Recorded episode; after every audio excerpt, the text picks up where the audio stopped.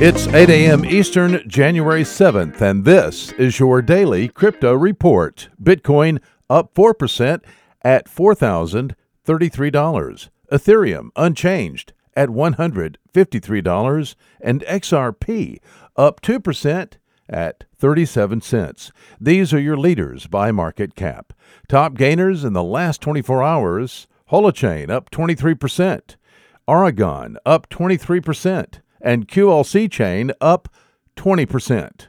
Today's news Kuwait Finance House has announced the launch of its instant cross border remittance service using Ripple's blockchain technology. According to a company test, the zero fees, quote, instant international transfer, unquote, service is now available. Well, Hong Kong based crypto exchange Coin Futures and lending exchange CoinFlex has announced that it will be providing futures contracts for cryptocurrencies to Asian investors starting in February. CoinFlex was launched in February 2018 as CoinFloor EX, a division of CoinFloor, the oldest bit British Bitcoin exchange. However, CoinFlex has announced it will be breaking off from its for- former parent company. The new platform is co owned by its parent company CoinFloor and notable industry investors such as Roger Ver, B2C2, Dragonfly Capital, Trading Technologies, Mike Komaransky, and others.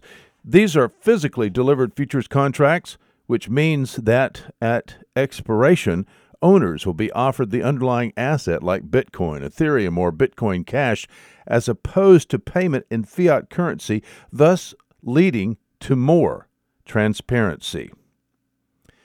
Well, two Colorado lawmakers have introduced legislation seeking to exempt cryptocurrencies and certain digital tokens from securities law.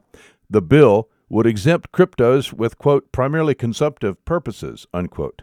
The bill mentions raising capital for Colorado businesses engaged in building Web 3.0 platforms and applications. And finally, Cryptocurrency exchange Coinbase deplatformed Gab.ai over the weekend. Gab.ai is the social media network dedicated to preserving individual liberty, the freedom of speech, and the free flow of information on the internet.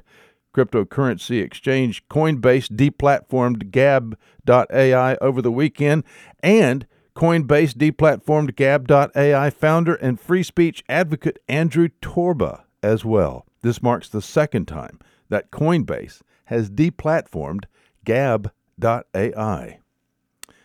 Want more? Visit us at dailycryptoreport.io for sources and links.